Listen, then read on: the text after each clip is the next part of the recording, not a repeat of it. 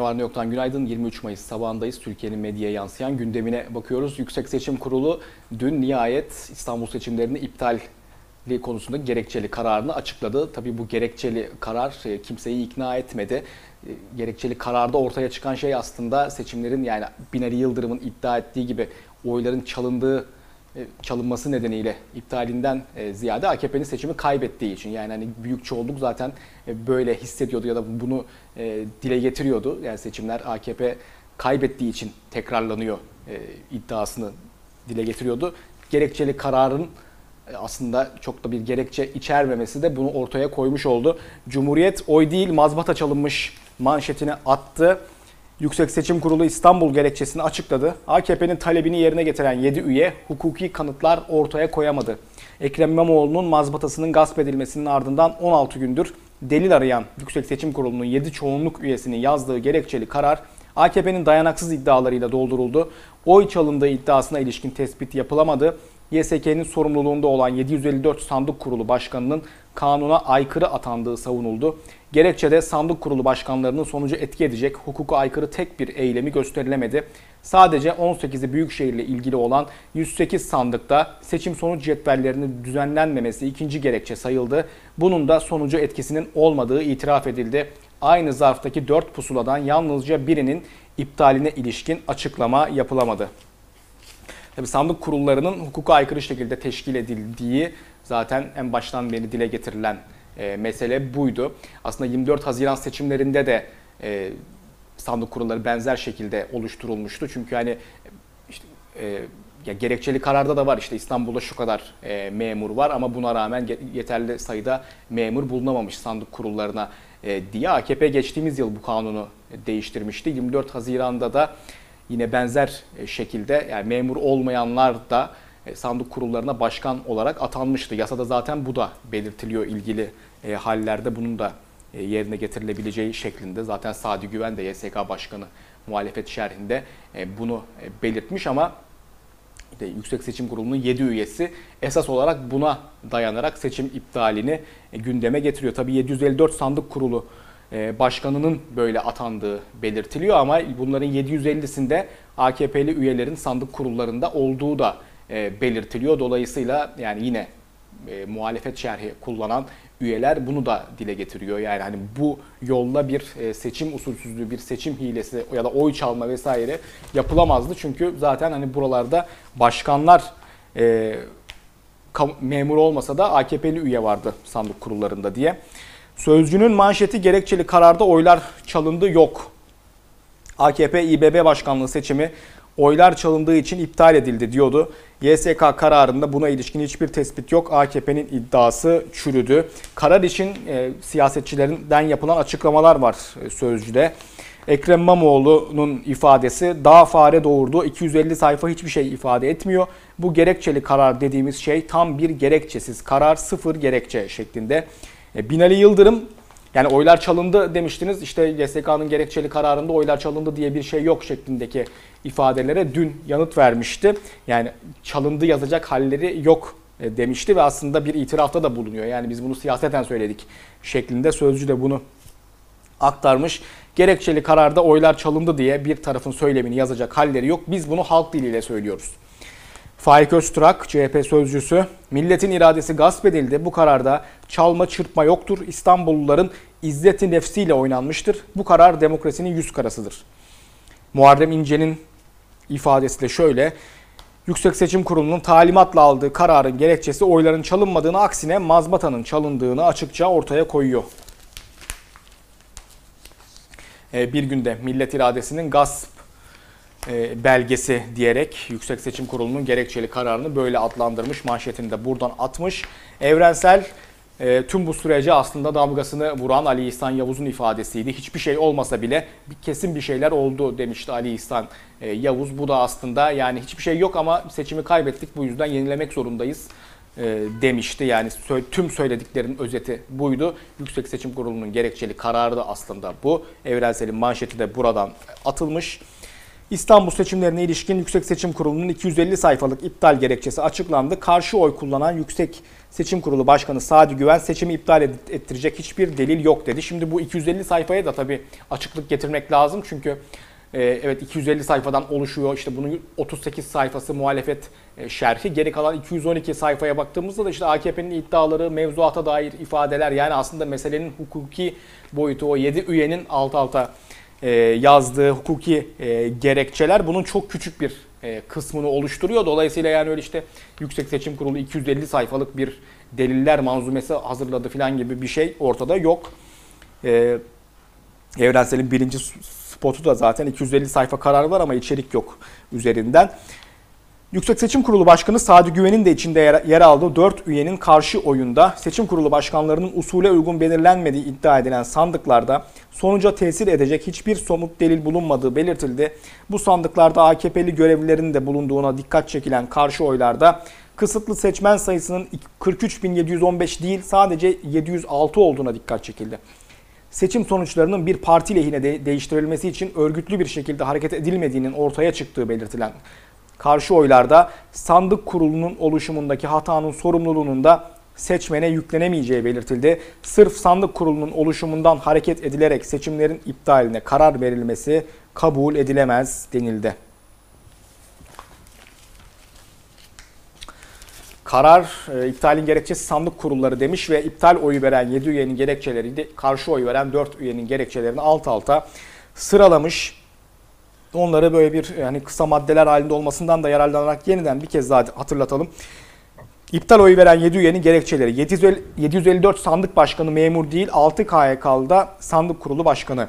İstanbul'da ihtiyaç duyulanın 7 katı memur var. Buna rağmen memur olmayan üyelerin atanması seçimin güvenilirliğini zedeledi. Seçmen listelerindeki hata ve kasti yanlışlar sebebiyle durumu tespit edilemeyen şüpheli oy sayısı 300 bin. 108 sandıkta sayım döküm cetveli yok veya imzasız. Bu sandıklardaki toplam oy sayısı 30.281.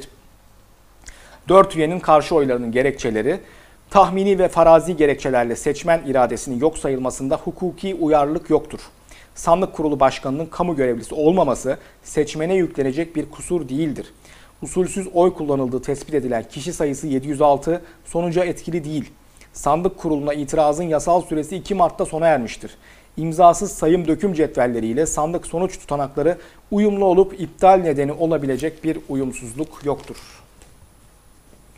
İktidar medyası ne diyor? Sabah örneğin küçük bir spotla görmüş ve YSK usulsüzlükleri 250 sayfada sıraladı başlığı atılmış e, bu spota ama işte az önce de dile getirdiğimiz üzere hiçbir gerçekliği olmayan e, bir ifade bu. Çünkü yani 250 sayfanın zaten işte 38 sayfası muhalefet şerhinden e, oluşuyor. Geri kalanında yine az önce e, söylediğimiz gibi büyük çoğunluğu AKP'lilerin itirazları resmi olarak yaptıkları e, mevzuat ve hani küçük bir kısmı 7 üyenin e, işte usulsüzlükleri sıralamasından e, ibaret. Zaten yani çok güçlü bir şey olsaydı bu 250 sayfalık e, gerekçeli kararda sabahın bütün birinci sayfasının bundan oluşacağına emin olabiliriz. Hürriyet keza YSK'dan 250 sayfa gerekçe demiş. O da aynı ifadeyi kullanmış. Star'da sonucu etkileyen işlemler yaptılar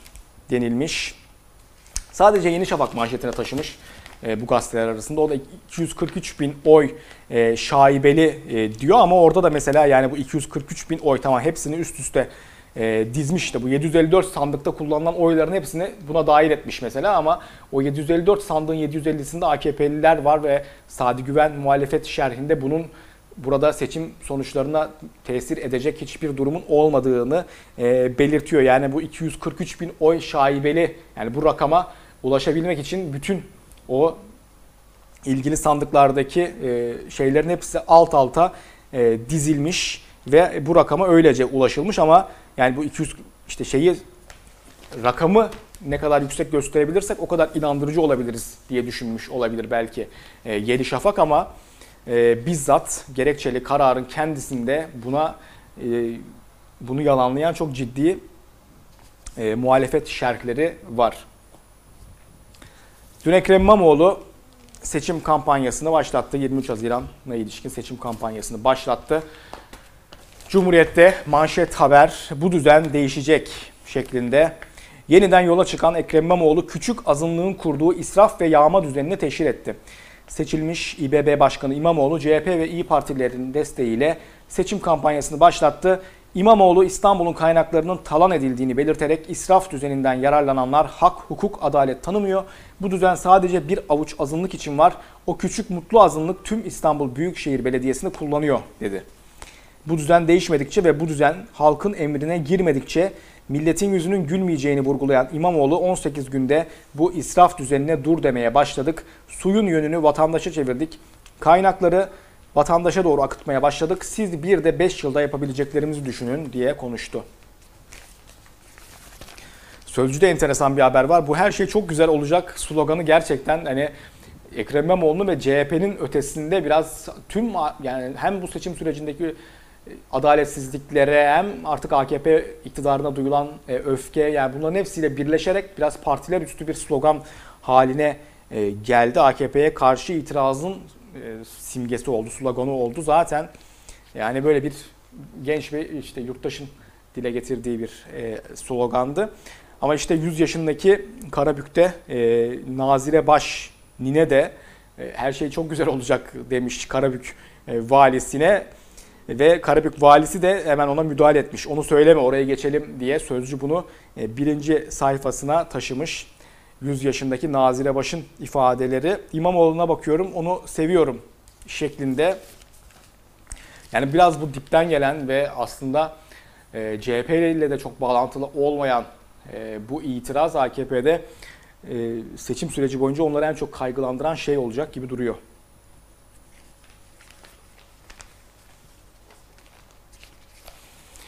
Erdoğan dün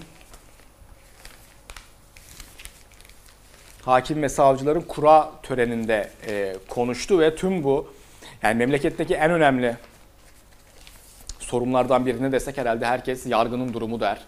Yargı bağımsızlığının olmaması, e, yargıda her şeyin Erdoğan'ın e, iki dudağın arasına bağlı olması der. Yani hani bunu çok büyük çoğunluk böyle e, tanımlar ama Erdoğan dün öyle ifadeler kullandı ki e, memlekette hiçbir sorunlar yokmuşçasına sabah da e, ya da iktidar medyası da dün Erdoğan'ın bu ifadelerinden hep e, tutarak manşetlerini atmış ve işte yargıçları hedef yapmak ahlaksızlık.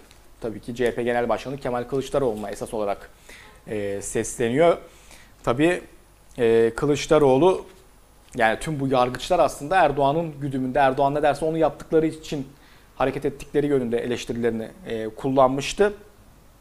Erdoğan da sen nasıl benim yargıçlarıma böyle şeyler e, söylersin diyerek e, dünkü açıklamasında buraları öne çıkardı. Yine Yeni Şafak'ta yargıyı hedef göstermek ahlaksızlık, e, Star'da hakimlere hakaret anayasa suçudur gibi ifadelerle bu dünkü Erdoğan'ın mesajları birinci sayfaya aktarılmış durumda. Hürriyet'in manşeti bayramda tezkere müjdesi. Milli Savunma Bakanı Hulusi Akar Ayrıntılarını açıkladığı yeni askerlik sisteminin bayrama yetişebileceğini söyledi. Yasa çıkar çıkmaz 6 ayını dolduran erler terhis edilecek. Günün önemli gündemlerinden e, biriydi bu. Ondan daha önemlisi aslında ABD ile e, devam eden S-400 gerginliği. Evrensel ABD bastırıyor hükümet yaptırımlara hazırlanıyor haberini yapmış. Amerikan basını Trump yönetiminin Türkiye'ye Rusya ile S-400 füze savunma sistemi anlaşmasından vazgeçmesi için iki hafta süre verdiği maruz kalacağını yazdı. Savunma Bakanı Hulusi Akar dün yaptırımlar için hazırlık yaptıklarını söyledi. Akar ayrıca ABD'nin Patriot savunma sistemini satmak için yeni bir teklif yaptığını ve Fransa'nın da Türkiye'ye SAMP-T bataryası yerleştirmek istediğini söyledi. Akademisyen Fatih Yaşlı AKP iktidarının ABD ve Rusya'yı aynı anda idare etmesi siyasetinin sonlarına gelindiğine dikkat çekti. Son kozlar sahada diyen Yaşlı, ekonomik kriz ve Türkiye kapitalizminin göbekten batıya bağımlı olduğu gerçeğinin sermaye düzeninin beka meselesini derinleştirdiğini belirterek buna rağmen belli bir rasyonelite eşiğini geçmiş olan Erdoğan yönetiminin S-400'lerden vazgeçmeyecek gibi göründüğünü belirtti. Karar da manşetine taşımış bu meseleyi. Türkiye'den Washington'a S-400 resti şeklinde Ankara yaptırıma hazır manşetini atmış. Dün Hulusi Akar e, ABD'nin yaptırımlarına karşı hazırlandıklarını belirtmişti. Aynı zamanda Rusya'ya da S-400 eğitimi için e, asker gönderdiklerini ifade etmişti. Yine e, o iki haftalık süre bize iletilmedi ifadesini kullanmıştı. Diğer AKP'li yetkililer. Sözcü'de Çiğdem Toker'in yazısı e, var. Bu özellikle döviz- dövizdeki e, yükselişin de etkisiyle e, sağlık sistemindeki açıklar daha fazla ortaya çıkmaya başladı. Pek çok devlet hastanesi ameliyat yani vatandaşlar ameliyat olmak istiyor ve işte aletlerinizi kendiniz alın, bunun parasını kendiniz karşılayın diyorlar. Çiğdem Toker bunu hatırlatmış ve hani vaziyet buyken daha da vahim olan yaşamsal önem taşıyan cihazların hastanın cebinden karşılanması istenirken devlet hastanelerinin sülük ihalesi açması Evet yanlış okumadınız. Sağlık mevzuatına tamamlayıcı geleneksel tıbbi hizmetler adıyla girdiği bilinmekle birlikte işin bu biçimde hayata geçirilmesi insanda karmaşık duygu ve düşünceler uyandırıyor. Çok taze bir örnek verelim size. Sakarya Akyazı Devlet Hastanesi Kamu İhale Kanunu'nun doğrudan temin maddesine göre 17 Mayıs'ta açmış bu ihaleyi. Şirketlerden 21 Mayıs'a kadar verilmesi istenen tekliflerde bakın neler var. Tıbbi sülük küçük boy 20 adet. Tıbbi sülük orta boy 20 adet. Tıbbi sülük büyük boy 20 adet. Sülük için 5000 cc'lik 24 adet kavanoz, değişik boylarda 50'şer adet hacamat kupası, toplam 350 kupa, akupunktur, kulak tohumu ve kulak iğnesi isteniyor. Bu ihalenin şartnamesinde devletin satın alacağı sülüklerin özellikleri sayılıyor ama burada anlatmaya gerek yok. İç açıcı değil çünkü.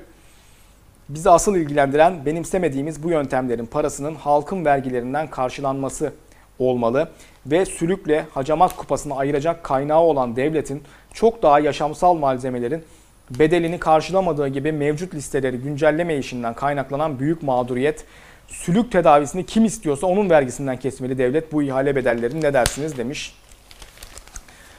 Çiğdem Toker. Evrensel'in sür manşeti yine Koç Holding'in dayatmalarına direnen Tüpraş işçileri müzakere yoksa mücadele var. Tüpraş'ta toplu sözleşme süreci Yüksek Hakem Kurulu'na gitmek üzere krizin faturasını işçiye kesmeye çalışan Koç Holding 3 yıllık sözleşme mazeret izinlerinin düşürülmesi ve vardiya sisteminde değişiklik dayatmalarını Tüpraş işçileri de direnişi sürdürüyor. Bu dayatmalardan vazgeçildiği takdirde müzakereye açık olduklarını söyleyen işçiler uyarıyor. Müzakere yoksa mücadele var.